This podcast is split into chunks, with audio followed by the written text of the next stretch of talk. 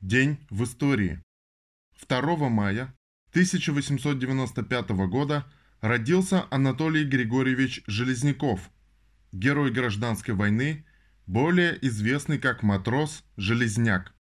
В этот же день 1917 года открылась первая Московская областная конференция большевиков Центрально-промышленного района. 2 мая 1918 года Завершен ледовый поход Балтийского флота.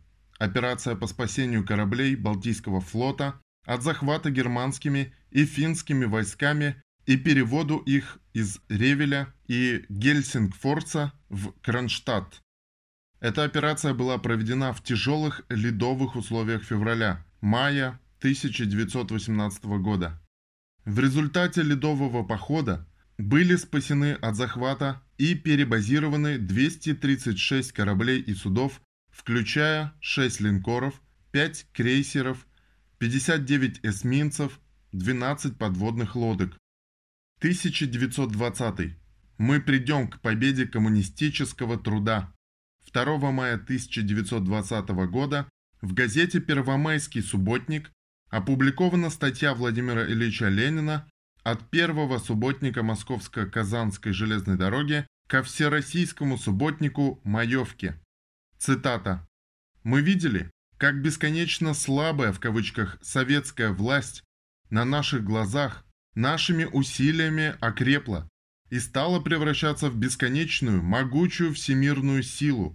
Мы будем годы и десятилетия работать над применением субботников, их развитием, распространением, улучшением, внедрением в нравы.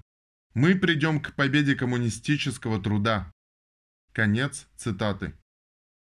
2 мая 1930 года состоялась закладка Горьковского автомобильного завода «ГАЗ», который был пущен в строй через полтора года в первый день 1932 года. 1945. Падение Берлина. Отсюда шли слова команды. «Всех заправил фашистской банды! Вперед, расправимся с Москвой!» Отсюда несся дикий вой фашистской подлой пропаганды. И вот итоги таковы. Об этом говорит картина. Враг бредил гибелью Москвы и тем решил судьбу Берлина. Демьян Бедный.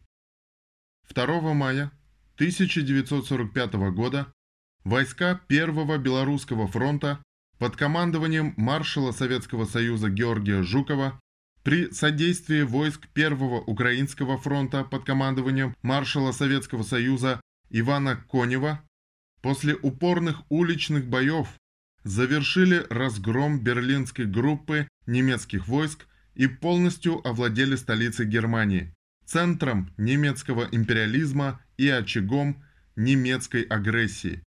Командующий обороной Берлина подписал приказ о безоговорочной капитуляции Берлина. 2 мая 2014 года трагедия в Одессе, когда в Доме профсоюзов украинскими нацистами были заживо сожжены десятки горожан, противников Евромайдана.